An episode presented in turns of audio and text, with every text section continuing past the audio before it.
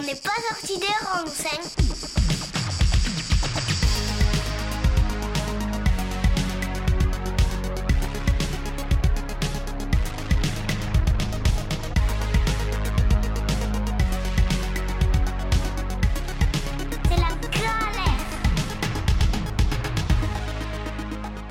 Salut à tous, très heureux de vous retrouver pour un nouvel épisode dont n'est pas sorti des ronds sur Radio Alliance Plus et Rage. On va parler aujourd'hui principalement de la pêche et un peu de biodiversité marine. Dans nos vies, dans notre alimentation, on a pu se retrouver une plus ou moins grande partie d'entre nous à manger du cabillaud, du colin, du lieu quand nous étions petits à la cantine ou même dans nos assiettes en étant adultes à se cuisiner des pâtes au saumon, à acheter du thon et des sardines en boîte, à déguster un plateau de fruits de mer ou des moules au gros du roi, ou bien même à ramasser des huîtres dans la rade de Brest à Plougastel d'Aoulas en Bretagne pour ceux qui connaissent. Peu importe, mais en attendant, nous sommes 97% de Français à nous nourrir de produits de la mer d'après une enquête récente. Et cela n'est pas prêt de s'arrêter. En effet, les Français sont de plus en plus désireux de produits de la mer. Cela peut s'expliquer par plusieurs raisons, euh, la santé et le bien-être, l'alternative à la viande, une vision plus positive de la pêche par rapport à celle de l'élevage, mais pour avoir ces poissons ou autres dans nos assiettes, il faut en majorité les pêcher. Donc la pêche c'est quoi? Bah, c'est La pêche c'est déjà un secteur économique important. Pour un petit peu contextualiser en quelques données, d'abord la France c'est le quatrième producteur de pêche et d'aquaculture en Europe. Ensuite, la moitié des marins français, pêche dans le nord-est de l'Atlantique, 15% en Méditerranée pour vous donner une petite idée. Et enfin, le déficit commercial est bien là, avec une importation de produits halieutiques qui est beaucoup plus importante que l'exportation. D'ailleurs, la pêche n'est pas qu'un secteur économique important. Les enjeux y sont multiples. Le premier, c'est clairement lié à la biodiversité marine. Peut-on la préserver tout en ayant une pêche industrielle? Est-ce que la pêche durable existe vraiment? Est-ce que les politiques européennes en matière de pêche sont efficaces Sans parler des enjeux qui sont liés au changement climatique, à la souffrance animale, aux conditions de travail ou même à la pollution.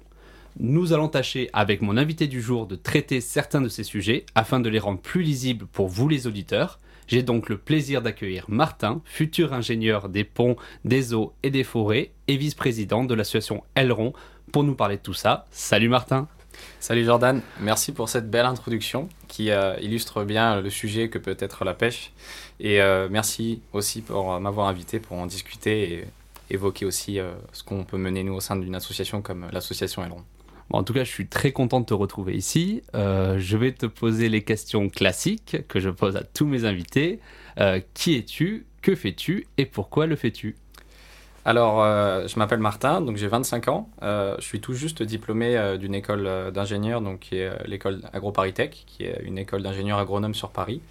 j'ai récemment, donc comme tu l'as évoqué, intégré le corps des ingénieurs des ponts, des eaux et des forêts. Donc c'est un corps d'État, donc c'est un corps de fonctionnaires, donc qui vise à travailler donc sur les thématiques du développement durable ou en tout cas de l'environnement de manière générale. et je suis, et aussi c'est pour ça que je suis ici aujourd'hui, donc vice-président de l'association Elron, donc qui est une association euh, qui œuvre pour la protection des raies et requins en Méditerranée, euh, ou en tout cas de leur belle appellation plus académique, les Sélassiens. Donc euh, un, peu, un peu de science dans tout ce, dans tout ce monde. Et, mais bon, je pense qu'on reviendra là-dessus tout à l'heure. Et pourquoi en fait, pourquoi tout ça? Donc personnellement, moi je crois fortement à la capacité de l'État aujourd'hui à apporter les outils, les mesures pour assurer la transition écologique, donc pour qu'elle soit une transition juste, pour qu'elle soit une transition soutenable et durable.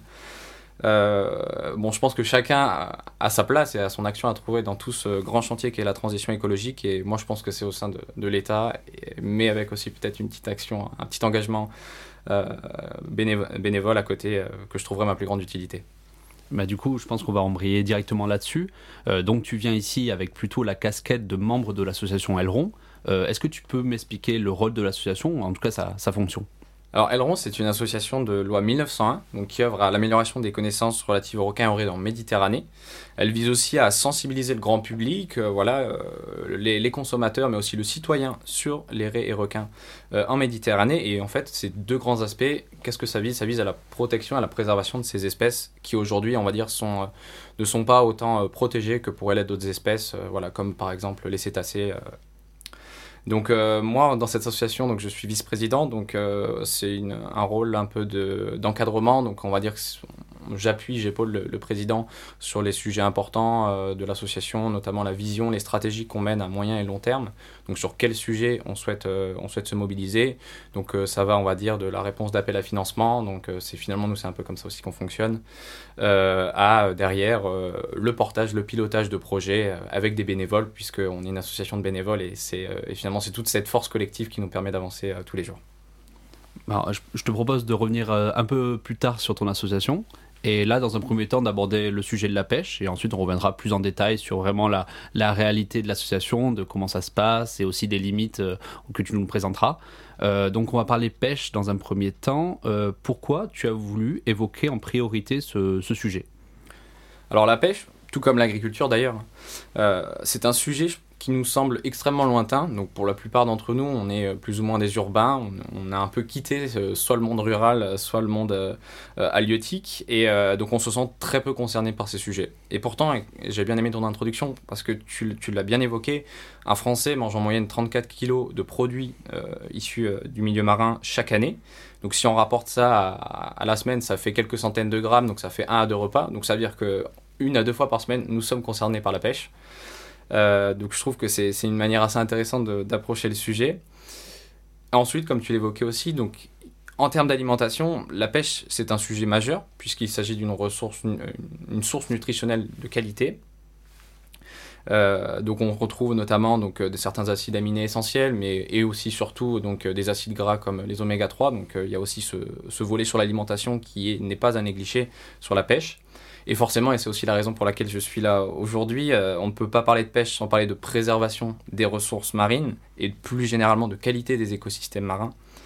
Donc aujourd'hui, euh, la pêche, et c'est, euh, et c'est enfin en tout cas, c'est le principal facteur de dégradation du milieu marin et donc des espèces qui le constituent. Voilà pourquoi pêche et préservation des espèces marines sont indissociables. Au-delà de ces enjeux de ressources pour la pêche et des produits qu'on en tire, euh, c'est aussi un enjeu d'atténuation du changement climatique. Euh, donc indirectement, un écosystème fonctionnel, qu'il soit marin ou terrestre, hein. c'est un écosystème qui capte et stocke du carbone. Et euh, ces écosystèmes sont donc de véritables tampons face au changement climatique. Donc ça, c'est aussi quelque chose qu'on oublie parfois, mais la pêche et indirectement tous les services qu'elle nous rend participent, on va dire, ou en tout cas interagissent avec ces fonctions-là. Et pourquoi moi aujourd'hui je vous en parle donc, euh, de par ma casquette forcément de bénévole impliqué euh, dans la protection du milieu marin et de ses espèces. Euh, et ensuite, personnellement, enfin professionnellement plutôt, j'ai pu m'intéresser à cette thématique que j'ai trouvée passionnante lors d'une expérience en partenariat avec l'Université de Washington sur un projet que nous avions pu mener. Peut-être qu'on évoquera un peu plus particulièrement tout à l'heure quand on parlera de durabilité et d'équitabilité de la pêche. Avec plaisir. Dans un premier temps, j'ai envie de parler avec toi d'un moi d'un sujet qui qui m'interpelle pas mal, c'est le côté politique. C'est vrai que on, connaît tous assez bien, en tout cas, un citoyen connaît plutôt bien l'organisation politique liée à l'agriculture euh, avec la PAC, des termes qu'on connaît, hein, qui sont assez populaires. Comment s'organise vraiment, d'un point de vue politique, la pêche? En tout cas, qu'est-ce qui qu'est-ce qui régit la pêche? Alors pour commencer, je dirais que tu as évoqué la PAC et c'est une bonne référence. Euh, je pense que pour parler de pêche, il faut parler Europe, en tout cas nous en ce qui nous concerne en tant que Français. Donc euh, la pêche, c'est une compétence européenne, donc euh, elle est délimitée dans le cadre de la politique commune des pêches, donc c'est l'équivalent de la politique agricole commune. Et donc elle donne donc, les orientations et les grandes règles pour les 27 États membres de l'Europe. et elle définit également donc, les instruments économiques pour sa mise en œuvre et les instruments de gestion. Donc, euh, quand on va parler de quotas, quand on va parler de, on va dire de, zones de répartition des pêches. Donc, c'est de ça qu'on va parler. Euh, comment ça fonctionne? Euh, Donc, la, politique commune des pêches est votée en trilogue, donc c'est-à-dire que la Commission européenne fait une proposition qui est ensuite discutée donc par le Parlement européen et par le Conseil des ministres, les ministres de l'agriculture, parce que la pêche est rattachée souvent au ministère de l'agriculture dans les États membres. Et euh, du coup, ce qu'il se passe, c'est que, euh, voilà, à force de négociations et de discussions, euh, une réforme, ou en tout cas une version de la politique commune des pêches est adoptée. Donc pour donner un ordre d'idée, la PAC, elle, a été créée dans les années 60. la politique commune des pêches a, elle, plutôt été créée dans les années 70 et s'est vraiment formalisée dans sa première version en 1981. Et après, voilà, tous les décennies, on a une réforme de la politique commune des pêches. La dernière a eu lieu en 2013 et la prochaine devant avoir lieu en 2022 ou 2023.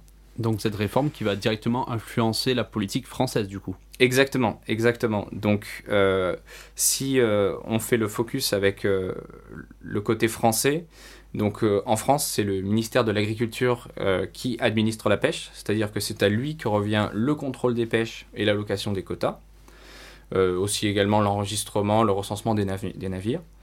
Euh, il y a deux autres acteurs essentiels à bien saisir à l'échelle de l'Union européenne, euh, pardon, à l'échelle française, euh, pour comprendre la pêche. Donc, c'est ce qu'on va appeler les organisations de producteurs, donc les OP, qui sont des organisations qui assurent la distribution de ces quotas de pêche. Donc, en fait, le ministère de l'Agriculture reçoit sa part de quotas, qui est décidée à l'échelle européenne. Et ensuite, c'est distribué au sein de ces organisations de producteurs qui, eux, la redistribuent entre les différentes pêcheries, sur chaque façade maritime. Euh, deuxième acteur, on va dire, important à un niveau un peu plus, euh, un peu plus euh, régional ou départemental. Donc, c'est ce qu'on va appeler les comités des pêches. Donc, on en a un au niveau de chaque département, un au niveau de chaque région et un national. Donc c'est vraiment, ça, fonctionne un peu comme un syndicat, donc c'est-à-dire que euh, euh, le comité national, enfin les comités des pêches euh, fonctionnent par des élections, donc un bureau, un président est élu dans une assemblée.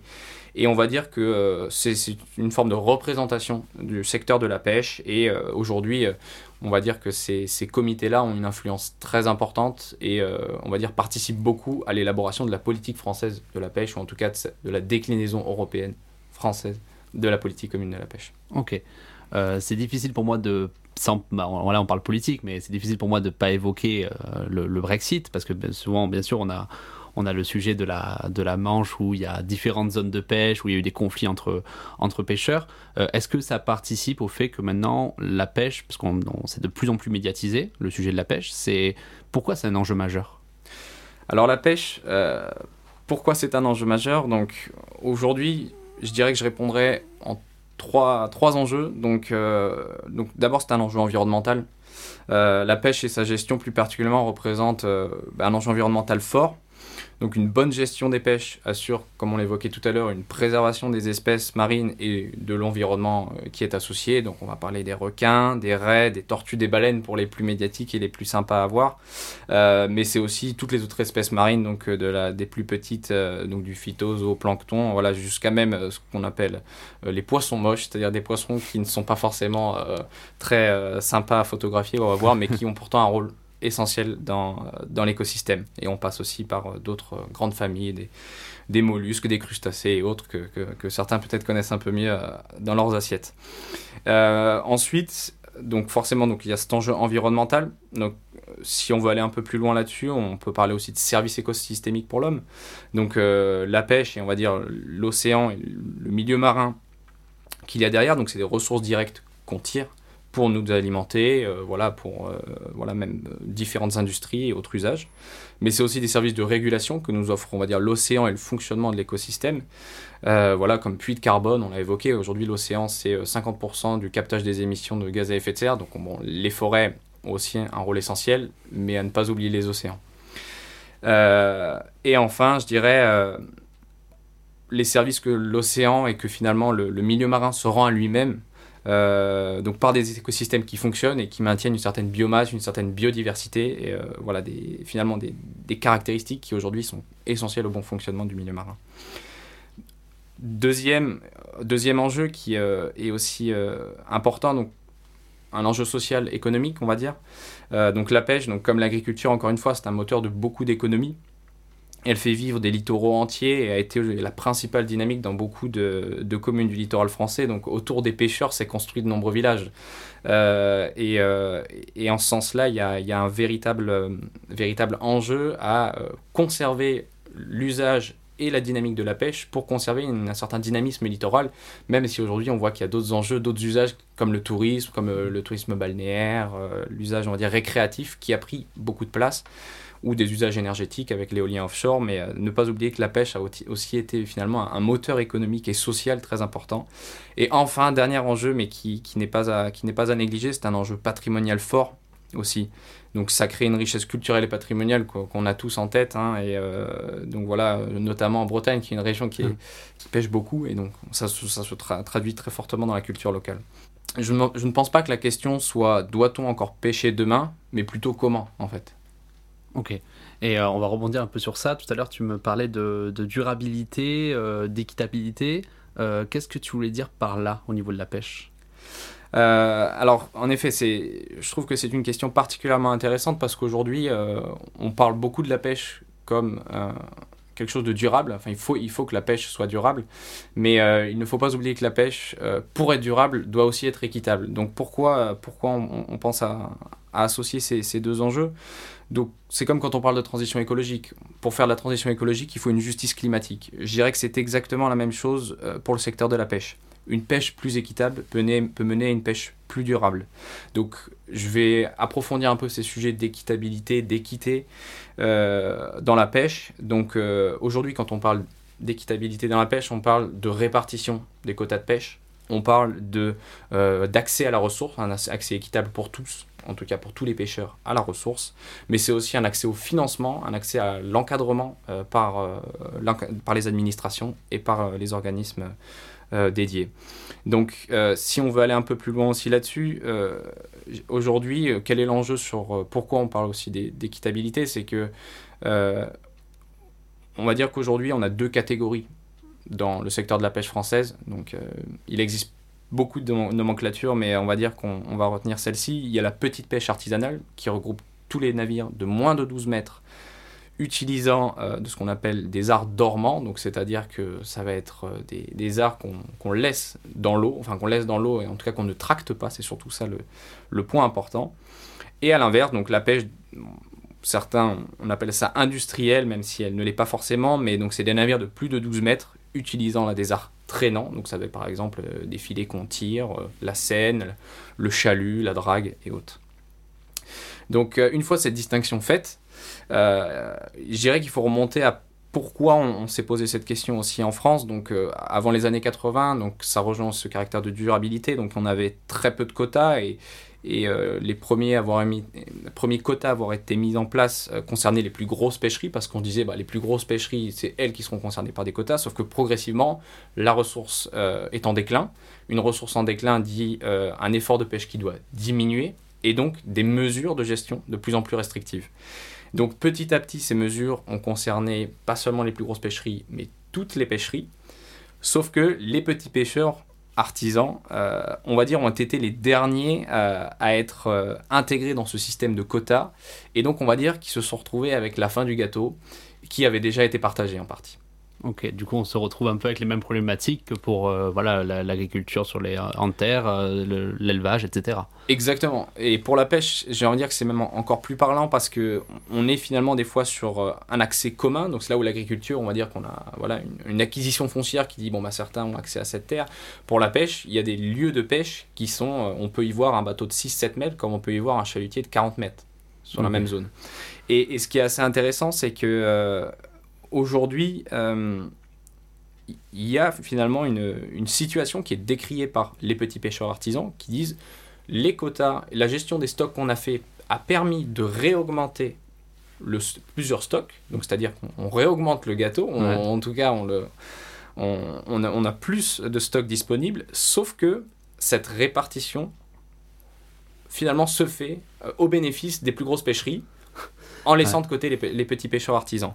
Donc c'est pour ça que quand on parlait tout à l'heure d'équitabilité, c'est vraiment aujourd'hui ces petites unités artisanales euh, ont vraiment un, il y a vraiment un enjeu à euh, réorienter une partie de l'allocation des quotas pour ces petites pêcheries artisanales. Et pourquoi on parle de durabilité aussi? Parce que aujourd'hui, ces petites pêcheries artisanales sont parfois plus sélectives, c'est-à-dire que quand elles vont pêcher une espèce, elles vont peut-être avoir les moyens, ou en tout cas dans leur technique de pêche, euh, de sélectionner le poisson. Euh, on va dire un, un impact sur l'environnement, il y a des controverses, mais euh, Oui. en tout cas souvent moins important. Et du coup, euh, aujourd'hui, un grand débat qui est mené, c'est mais est-ce que l'allocation des quotas ne devrait pas se faire sur un critère historique, comme c'est fait, donc voilà, avec les antécédents de pêche des plus grosses pêcheries? Mais plutôt sur un critère écologique. Donc, vous voyez, les, les techniques et les engins que j'utilise n'ont pas beaucoup d'impact sur l'environnement, donc je devrais être récompensé pour cela. Et donc, ça mène en fait de, vraiment de gros sujets euh, aujourd'hui, et, et donc peut- je pense que ça fait aussi partie, on parlait des enjeux tout à l'heure, ça fait partie, cet enjeu d'équité euh, et d'équitabilité à, à prendre en compte euh, dans les discussions à venir. Ok, merci beaucoup Martin. Bah, de toute manière, euh, là on va faire une petite pause musique, mais après on va se retrouver où je vais te faire commenter deux petites vidéos d'Hugo Clément où il parle un peu de ses controverses, de ses limites de la, de la pêche et de la pêche qu'on qu'on qualifie un peu d'industrielle. Donc euh, on se retrouve euh, dans quelques minutes. Ça marche. À la de suite.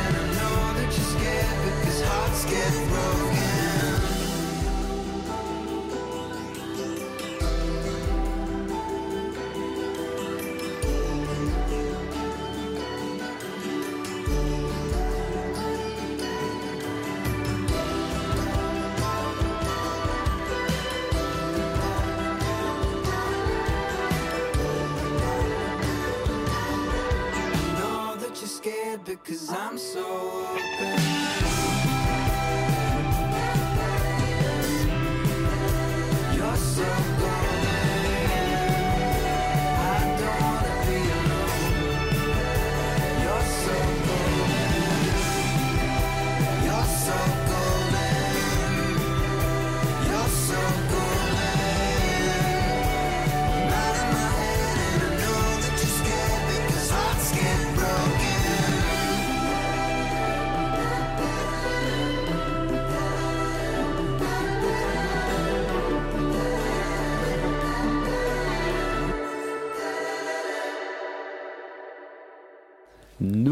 Revoilà sur Radio Alliance Plus et Rage avec Martin avec qui on parle de la pêche. Alors ouais, un, élément aussi que je souhaitais euh, mentionner euh, et qui est, je pense, très important à comprendre. Donc tout à l'heure, évoqué beaucoup l'organisation, on va dire, euh, politique, administrative de la pêche, donc avec le ministère de l'Agriculture, les comités des pêches, etc. J'ai envie de dire, pour le consommateur, comment ça résonne tout ça Donc euh, je dirais concrètement, comment la pêche s'organise du filet à la poissonnerie, on va dire. Donc euh, aujourd'hui, donc une fois que le poisson est pêché, donc aujourd'hui il est débarqué en France donc, dans ce qu'on appelle des à la marée, ou ce qu'on appelle aussi des criées. Euh, il en existe un peu partout en France, même si la Bretagne euh, en concentre une bonne partie. Les pêcheurs donc vendent leurs poissons, donc euh, le, le- la pêche du jour, donc à des, ce qu'on appelle des marailleurs. Donc ils sont en quelque sorte des négociants de la pêche du jour. Et donc euh, comment fonctionne euh, cette vente? Donc le poisson euh, est vendu dans un système d'enchères, bon assez complexe, euh, mais qui on va dire fonctionne en fonction de l'offre, de la demande et de l'espèce considérée, de la saisonnalité et donc ensuite, finalement, ce, ce marailleur va revendre le poisson à des grossistes ou à des entreprises qui vont transformer ce poisson. Et ensuite, euh, voilà, le poisson se retrouvera soit en grande distribution, soit il sera vendu à des poissonneries directement, donc euh, dans sa forme la plus fraîche. Ok, merci Martin d'avoir euh, voilà, rebondi sur, sur ce sujet de, de tout à l'heure. Du coup, maintenant, je vais te faire commenter deux vidéos. Déjà, je vais te faire commenter un premier extrait d'un reportage d'Hugo Clément d'avril 2019 euh, pour Combini. Et après, on se retrouve juste après pour deux petites questions sur, cette- sur cet extrait. On est dans le golfe de Gascogne, au large des côtes françaises, sur un bateau de l'organisation Sea Shepherd, le Sam Simon, qui est mobilisé ici pour tenter de sauver les dauphins qui vivent dans ces eaux en hiver et qui sont menacés par les navires français qui pêchent le bar, le merlu ou le cabillaud. Les dauphins sont pris dans les filets et sont souvent rejetés morts à la mer. Depuis le début du mois de décembre, plusieurs milliers d'entre eux auraient déjà été tués dans les eaux françaises. Je m'appelle Lamia Essemlali, présidente de Sea Shepherd France et responsable de l'opération Dolphin Bycatch.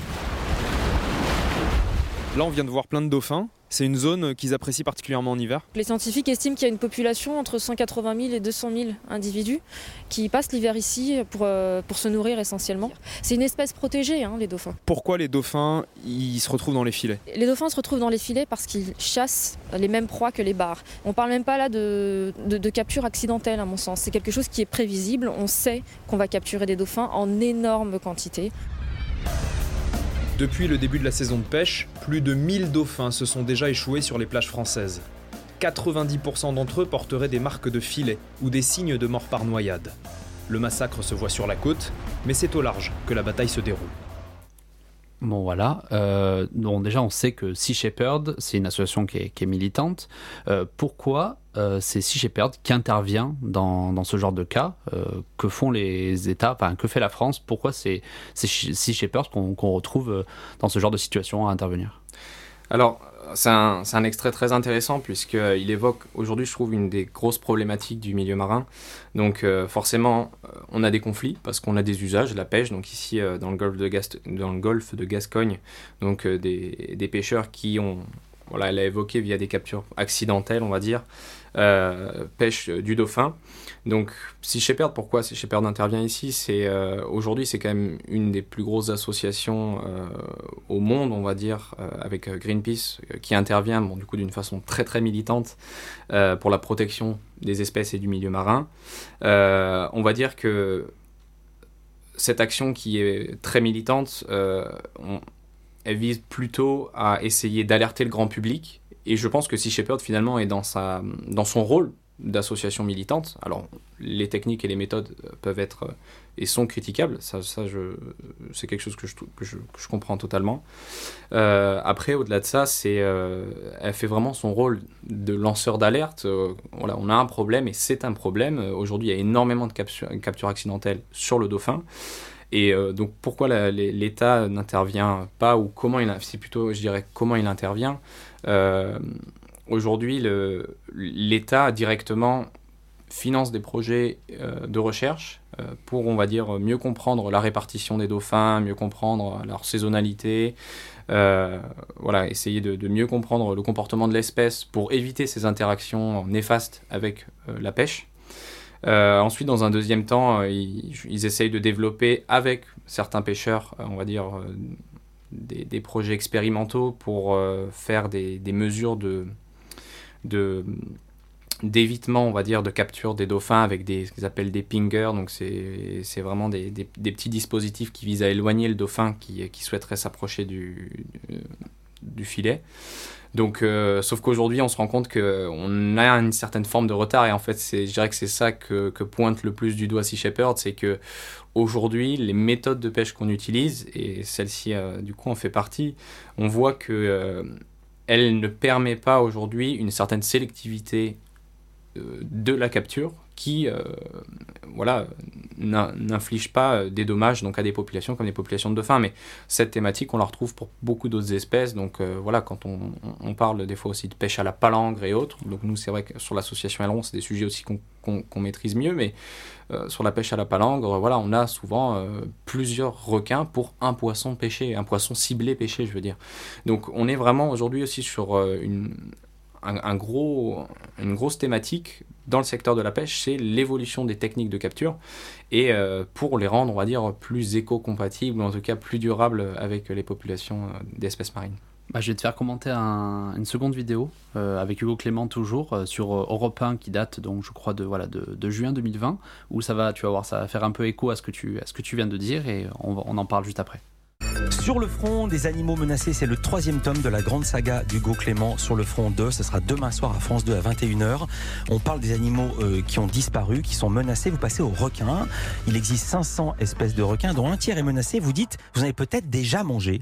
Et alors du coup, je me suis posé la question, j'en ai dans un restaurant chinois, pas du tout. Vous allez dans un supermarché, un intermarché, pour ne pas le citer, du Lot-et-Garonne, normal, euh, ordinaire, vous en trouvez. Et là, on n'est plus dans Ushuaïa, on est dans Cache Investigation. On vend vraiment du requin dans les supermarchés français. On vend encore du requin, euh, des espèces protégées, des espèces menacées dans certains supermarchés français et dans certaines poissonneries. Mais alors expliquez, comment se fait-il que s'il est protégé, que la pêche est interdite, on en trouve sur les étals du supermarché? Eh ben, c'est une faille de la législation, c'est-à-dire que quand euh, les requins sont capturés de manière accidentelle, qu'on retrouve un requin menacé dans un filet, on a le droit de le vendre. Sauf qu'évidemment, personne n'est euh, là pour vérifier que la capture est accidentelle. C'est impossible à vérifier.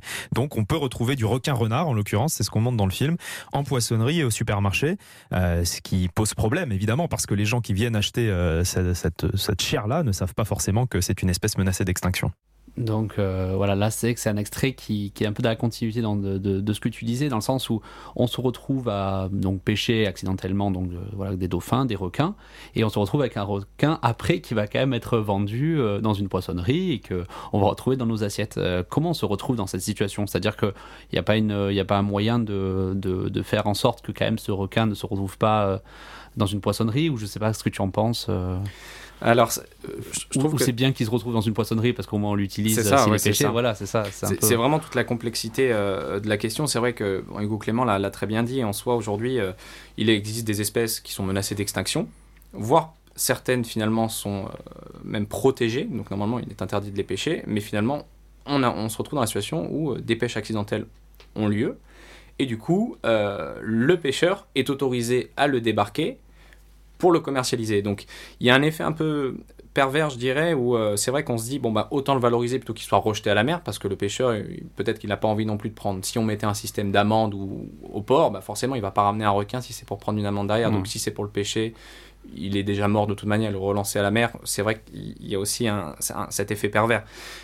Pour autant, c'est pas non plus la solution. Ouais. Je pense que la situation actuelle n'est pas non plus euh, très finalement euh, très fonctionnelle puisque du coup on se retrouve et assez souvent nous c'est un, combat qu'on mène aussi au sein de l'association Aileron avec des espèces le requin renard en fait totalement partie menacées d'extinction qu'on retrouve dans des restaurants dans des poissonneries. Et donc je dirais qu'il y a peut-être deux choses à faire évoluer pour éviter cela. C'est euh, je pense qu'il y a nous c'est un travail qu'on mène mais on doit faire évoluer les mentalités. Donc ça va jusqu'à celle finalement du poissonnier euh, qui aussi, euh, enfin, on va dire que ça a du poissonnier, mais même au consommateur. C'est-à-dire que le consommateur doit prendre conscience que, voilà, si, je pense que si on mettait un dauphin sur un, sur un étal de poissonnerie, les gens se poseraient pas trop la question est-ce qu'il faut que je l'achète ou pas? Il y a vraiment une sensibilité qui n'existe pas aujourd'hui pour les requins. Donc je pense voilà, il y a vraiment cette sensibilisation du consommateur, mais aussi du poissonnier. C'est-à-dire que nous, on essaie de travailler, euh, c'est des projets, on en reviendra tout à l'heure, mais, mais voilà, de, de, de faire comprendre aux poissonniers qu'il y a des espèces que, bon, voilà, on pourra leur proposer via les systèmes de vente dont je parlais tout à l'heure, mais qui sont menacés d'extinction. Donc, finalement, est-ce qu'il n'y a pas aussi une certaine responsabilité du poissonnier à, di- à- à- à dire non, moi je ne vends pas ces espèces, mais aussi du restaurateur? C'est-à-dire que le restaurateur qui dit, et nous, on a quelques belles, quelques belles euh, success stories, je dirais, où Mm. on a pu discuter avec des restaurateurs qui euh, voilà, mettaient euh, couramment du requin, requin peau bleue, même parfois du requin mako, requin renard, donc des espèces qui normalement voilà, sont, sont menacées d'extinction. Et on est arrivé aussi en discutant avec eux à leur faire comprendre, mais voilà, ce sont des espèces menacées, euh, leurs populations sont en déclin. Et euh, pour beaucoup, ça a été un peu le déclic. On dit ah ben en fait, je ne savais pas, je ne savais pas, donc euh, merci de, de, de, de me, de m'en tenir informé. Et je le retire de ma carte, par exemple, pour des, pour des restaurateurs. Et après, je dirais aussi, der- dernier, peut-être dernière mesure, il faudrait aussi qu'il y ait une, une évolution générale, je pense, de la réglementation euh, vis-à-vis du requin.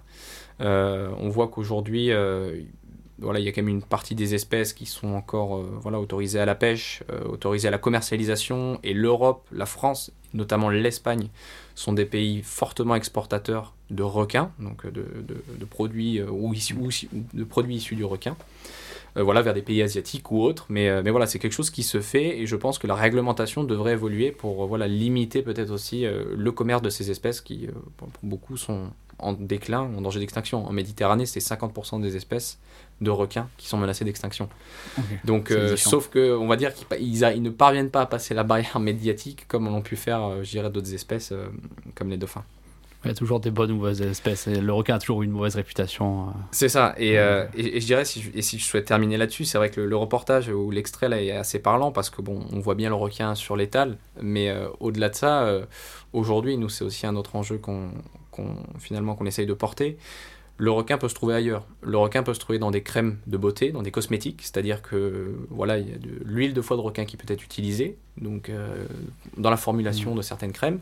Ça peut être aussi dans des compléments alimentaires à base de, carti- de- de cartilage, et on se retrouve même des fois dans des enseignes euh, euh, agriculture biologique, naturelle, ah, voilà, très, Ouais. qui peuvent être Ouais. très, on pourrait se dire, euh, éthiques, sains, durables, et en fait qui, qui vendent des fois du- de- des coproduits euh, de la pêche du requin. Et donc euh, ça pose aussi question sur, euh, finalement, je l'évoquais tout à l'heure, en fait on est tous concernés euh, en tant que consommateurs, mais aussi en tant que citoyens, euh, sur ces choix de consommation, euh, de près ou de loin par la pêche, et notamment nous sur notre combat au sein d'Aileron par les requins et les raies. Ok, merci, merci beaucoup Martin. Façon, on va parler de, ton asso dans, quelques minutes. Euh, avant de rentrer dans les détails du travail de ton association, euh, pour clôturer le sujet de la pêche, euh, qu'est-ce que tu pourrais dire, par exemple, quels sont, les, enjeux de la pêche pour demain? Quelles sont les alternatives? En tout cas, comment on pourrait tout simplement mieux pêcher? Alors, je reprendrai un peu le triptyque que j'évoquais tout à l'heure, sur les, trois gros enjeux, on va dire un enjeu environnemental, un enjeu euh, d'équitabilité et un enjeu économique. Euh, voilà, aujourd'hui, de toute façon, les, rapports euh, sont assez parlants. Euh, en Méditerranée, par exemple, on est à 75-80% des stocks qui sont surexploités. Et là, on parle seulement des stocks qui sont évalués. Tous les, on, ne connaît pas l'état de, chaque espèce dans la mer. Donc, il y a, aussi vraiment un gros enjeu environnemental là-dessus. Je pense que cet enjeu environnemental doit s'articuler très fortement quand on va parler de gouvernance, parce que la pêche, on, parle forcément de gouvernance parce qu'on parle d'interaction entre des pêcheries, bah, de toute façon sein d'un même pays, mais aussi entre des pays différents. En Europe, c'est très parlant. Et je pense que du coup, c'est, euh, il y a de grosses questions sur comment contrôler ces espaces, comment mieux les gérer, notamment aussi dans les eaux internationales. C'est, c'est vraiment des sujets, je pense, qui, qui doivent être euh, très, très, très, très, euh, enfin, vraiment approfondis. Quand je parlais d'équitabilité, euh, donc comme on évoquait tout à l'heure, il y a, vraiment un, gros enjeu pour restaurer finalement un équilibre entre ces petits pêcheurs et ces plus gros pêcheurs. Donc euh, voilà, que ce soit au sein d'un même pays, donc voilà, par exemple on le voit en France entre des ligneurs de bar et, euh, et, des, grosses unités de, pêche, mais aussi entre différents pays. En Afrique de l'Ouest, on a euh, des pêcheries artisanales sénégalaises qui ne parviennent pas ou plus à pêcher parce qu'il y a des grosses flottes industrielles européennes et chinoises. Ça pose des questions aussi en termes de d'impact diplomatique et finalement même d'impact pour le pays où voilà là ça, ça, ça, ça modifie énormément les économies littorales qui sont très très dépendantes de ces ressources côtières. En termes de- d'enjeux économiques, euh, je dirais beaucoup de pêcheries devraient faire évoluer leur modèle. Euh, ça doit passer par une valorisation différente de leurs produits. Aujourd'hui, on est dans des logiques de circuits courts, de produits frais, donc il y y, a beaucoup d'initiatives qui émergent là-dessus, mais j'ai envie de dire que la pêche a encore aussi une, belle marche à, franchir pour euh, aussi restaurer, recréer ce lien entre producteurs et consommateurs. Et je pense que ça, fait partie aussi de ce patrimoine que peut nous apporter la pêche. Et pour finir, et je dirais de façon transversale sur ces trois enjeux, si, vous voyez la géométrie, euh, le changement climatique en fait viendra indéniablement perturber ces trois enjeux et les équilibres en fait qu'il y a derrière. Donc euh, aujourd'hui, on parle de comment faire évoluer une flotte vieillissante de navires de pêche euh, qui est extrêmement consommateur de carburant. Donc voilà, comment la pêche sera rentable demain si on a un prix du carburant qui double. Euh, en termes d'émissions, ça pose aussi des questions. Et donc euh, la question du changement climatique se pose vraiment à toutes ces échelles, que ce soit pour le pêcheur, mais pour la ressource aussi, parce qu'on aura des stocks qui vont être amenés à migrer. Euh, les pêcheurs ne pourront pas forcément migrer eux aussi. Ouais. Donc ça, ça pose vraiment de grosses questions sur l'ensemble de la filière et, et même socialement, voilà, comment, comment intégrer tout- toutes ces, ces modifications de la société, mais aussi du changement climatique. Ok, bon, en tout cas, merci beaucoup Martin pour, euh, pour toute cette belle explication, en tout cas sur le, sur le sujet de la pêche. Euh, on va, avant d'aller euh, sur les questions plus personnelles, on va parler quelques minutes du travail de ton association. Donc on va revenir sur, sur ces activités. Déjà, j'ai envie de te dire une première question. Du coup, on a parlé de la pêche. Là, on, va parler de ton association qui, du coup, en, en tout cas, participe un peu à la préservation donc, des espèces marines. Euh, ce lien, il n'est pas, il est pas contradictoire, tout simplement. Eh ben écoute, c'est euh, très intéressant parce que c'est vrai qu'on personnellement, on peut assez rapidement être euh, catégorisé vu comme en fait soit soit tu fais de la pêche, soit tu fais de la préservation de l'environnement. Je l'évoquais un peu tout à l'heure, mais pour moi les deux sont indissociables en fait. Euh, la pêche, donc forcément, elle a un impact, elle prélève sur le milieu marin, mais pour moi elle est le pendant aussi de la préservation marine. On- en modulant les niveaux de capture, on module ou on participe ou non à la préservation des espèces. Et euh, après, c'est aussi une vision, je pense. Mais euh, moi, la vision, en tout cas, que je, dans laquelle je crois et dans laquelle je défends, c'est que euh, les deux sont, ont un, ont un équilibre à trouver, un consensus à trouver. Et personnellement, je ne crois pas à un arrêt de la pêche. Voilà, je pense que la, la pêche fait partie des activités humaines, elle fait partie des ressources alimentaires dont nous avons besoin. Mais je pense de façon plus intelligible, il faudrait mieux l'articuler entre préservation des ressources marines et, euh, et, prélè- et activité de prélèvement. Quoi. Ok, donc en parlant de préservation de- des espèces marines, vous, euh, votre association, donc l'association Aileron, qu'est-ce qu'elle fait concrètement pour protéger, par exemple, des requins?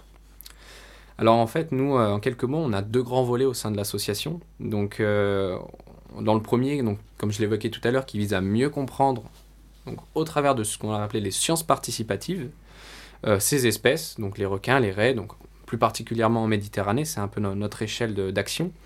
Donc quand je parle de sciences participatives, qu'est-ce que ça veut dire? C'est qu'on va essayer de valoriser aujourd'hui toutes les observations qui sont faites par les usagers de la mer, donc les plaisanciers, les plongeurs, même les pêcheurs, ils font partie, euh, euh, comme je l'évoquais tout à l'heure, ils font partie de ce système d'acteurs. Et en fait, tous ces acteurs vont nous rapporter de la donnée. Ils vont nous rapporter des observations. Et donc, notre objectif derrière, ça va être de capitaliser tout ça, nous, en tant qu'association, et euh, d'en tirer un maximum d'informations. Alors euh, là, ça fait euh, concrètement, qu'est-ce que ça veut dire? Donc, ça veut dire qu'on va avoir des projets qui visent à mieux comprendre comment se déplacent certaines espèces, comment elles se répartissent. Typiquement, pour en évoquer un qui, a, qui nous, on, en est, on, en est, on en est assez fiers, un projet qui s'intéresse à l'espèce le diable de mer. Donc c'est une, une espèce de raie qui ressemble un peu à une raie manta. On va dire que c'est sa cousine méditerranéenne. Et nous, notre objectif, c'est que cette espèce-là, aujourd'hui, on, on suppose, en tout cas les évaluations euh, donnent euh, une situation en danger critique d'extinction. Donc euh, c'est une espèce qui est en fort déclin. Mais en fait, on ne sait rien sur cette espèce. Et du coup, nous, on est parti un peu aussi de ce constat-là, de se dire, bah, c'est une espèce endémique en Méditerranée, on sait qu'elle est en danger d'extinction, qu'est-ce qu'on peut faire pour la protéger? Et donc on s'est dit, bon ben, pour arriver à la protéger, il faut déjà mieux la comprendre. Et finalement, ce qu'on a vraiment tenté de faire, c'est que là, on a un projet où on part au large de la Corse. Et euh, l'idée, c'est vraiment de poser des balises, euh, en tout cas d'observer des individus et si possible poser des balises satellites qui vont nous permettre, nous, derrière, de euh, nous renseigner sur la localisation de l'espèce, de son déplacement dans la colonne d'eau. Et en fait, c'est. Et ce qui est assez, assez fou et la fierté qu'on en retire, c'est qu'on a été finalement les premiers, alors qu'on est une association, à poser une balise sur cette espèce-là en Méditerranée. Donc euh, c'est là où aussi on voit l'impact que peut avoir, on va dire, une simple association, qui est assez locale. hein. On n'a pas du tout euh, l'épaule de Greenpeace ou, enfin la largeur d'épaule de Greenpeace ou de Sea Shepherd, mais voilà, on peut arriver nous aussi à notre échelle à, euh, mener des projets de sciences participatives qui nous qui nous créent de la donnée. Et nous, derrière, on travaille avec les organismes scientifiques, le Muséum national d'histoire naturelle, les scientifiques de l'Office français de la biodiversité, pour euh, voilà, ben, mieux comprendre cette espèce. Et derrière, si on la comprend mieux, on peut mieux la protéger. Bah, en, rebondissant sur ce que tu disais sur Sea Shepherd, euh, est-ce que vous vous sentez, vous aussi, dans votre rôle, euh, plutôt une association militante? Alors, euh, je dirais, si, si on parle de, de militants, si on parle d'action, on va dire, un peu plus scientifique, je dirais les deux, mon capitaine. Tout d'abord, il y a vraiment un intérêt, je pense, d'avoir ces deux types de positions, de postures dans, l'écosystème associatif. Euh, nous avons, ben, comme on l'évoquait tout à l'heure avec Sea Shepherd, donc des associations très, très militantes, donc qui ont un impact médiatique assez, assez, assez énorme et euh, qui arrivent donc vraiment à, faire une grande représentation de certaines causes et qui les font avancer en fait. Elles arrivent, le cas de Sea Shepherd, je trouve pour le milieu marin, est, est vraiment révélateur parce que euh, leur posture fait bouger les lignes et c'est ce qui permet aussi de mettre ces, ces sujets à l'agenda des, des politiques. Et donc c'est pour moi, c'est pour ça que je pense que ce type d'association ont leur place réellement dans le- dans l'écosystème associatif. Nous, au sein de, de- de l'association Aileron, euh, je dirais qu'on a une, une forte culture scientifique euh, qui, est, qui, qui vient du fait que l'association a été créée à l'université de Montpellier. Donc on a- et euh, cette, je dirais, cette culture scientifique nous amène beaucoup plus vers une logique de projet, comme je l'évoquais, projet de sciences participatives, des projets de sensibilisation. Et, euh, et je dirais que derrière cette logique de projet, il y a une logique aussi qui est très partenariale et très terrain. Nous, on préfère et on apprécie beaucoup, euh, on va dire, la, avancer avec l'ensemble des parties prenantes, on va dire, dans un sens commun. C'est vraiment ce qu'on défend. Et, euh, et après, bon, bien sûr, on défend aussi une ligne, mili- une ligne on va pourrait dire militante, parce que bah, forcément, on vise à sensibiliser les personnes sur une espèce qui est menacée. Donc voilà, forcément, il y a aussi un engagement, je veux dire, au-delà du, du dogme scientifique ou de la doctrine scientifique euh, qu'on a, qu'on a développé. Ok, bah, merci beaucoup Martin. L'horloge tourne un peu contre nous. Est-ce que, avant de clôturer le sujet, est-ce que tu as quelques derniers mots à dire sur l'association ou est-ce que je te propose de passer euh, aux questions plus personnelles, comme tu le souhaites? Écoute, en, deux mots, je dirais que nous, j'évoque un peu l'association Aileron aussi euh, dans le temps. Donc euh, vraiment, on a été une petite association et aujourd'hui, je vois qu'on on grandit et ça fait, ça fait vraiment plaisir. Ça veut dire que ce, genre de sujets intéressent et sont importants pour les gens. Et euh, en tout cas, ce que, ce que j'espère, c'est que nous, dans tous les cas, on ne souhaite pas du tout remplacer Sea Shepherd ou Greenpeace. Ils font ce qu'ils ce qu'ils font, c'est déjà bien et ils le font bien mieux que nous. Donc on va pas, on va pas trouver notre créneau là. Donc non, je dirais que nous, l'association Aileron, euh, on a vraiment de... Il y a beaucoup de choses à faire sur la protection des requins raies. Comme on l'évoquait, c'est des espèces un peu orphelines. Elles font un peu... euh, euh, elles font... Elles subissent un peu un délit de faciès, je dirais. Donc euh, voilà, on se souvient bien de Flipper le dauphin, mais un peu moins bien des dents de la mer. Donc euh, voilà, je dirais qu'aujourd'hui, euh, nous, notre leitmotiv et notre objectif, c'est vraiment de, de, f- de faire avancer l'ensemble de la société civile sur ces problématiques et euh, aujourd'hui de mieux protéger les requins et les raies. Ok, merci beaucoup Martin. On va se laisser le temps d'une musique et on se retrouve juste après pour les questions plus perso. Allez, à de suite. Baby, baby, 더는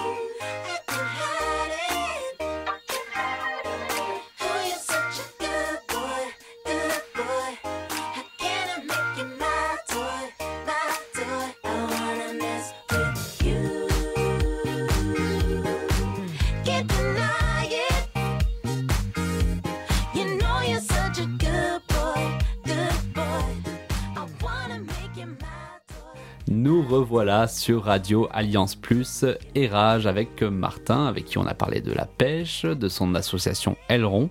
Et là, on va enchaîner assez rapidement, parce que comme je disais, l'horloge tourne un peu contre nous, sur les questions euh, perso. Et la première que je vais te poser, c'est est-ce que tu as des habitudes euh, un peu donc euh, écolo dans ton quotidien et, et pourquoi tu les as lancées?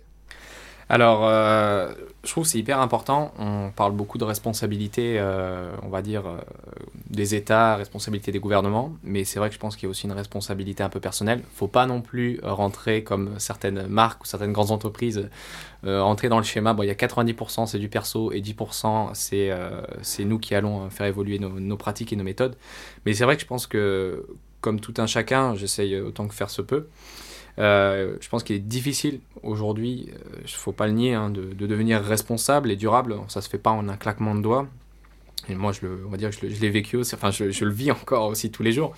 Mais euh, c'est vrai que je dirais, c'est une transition vers quelque chose de plus sobre, une plus grande sobri- sobriété à mon échelle.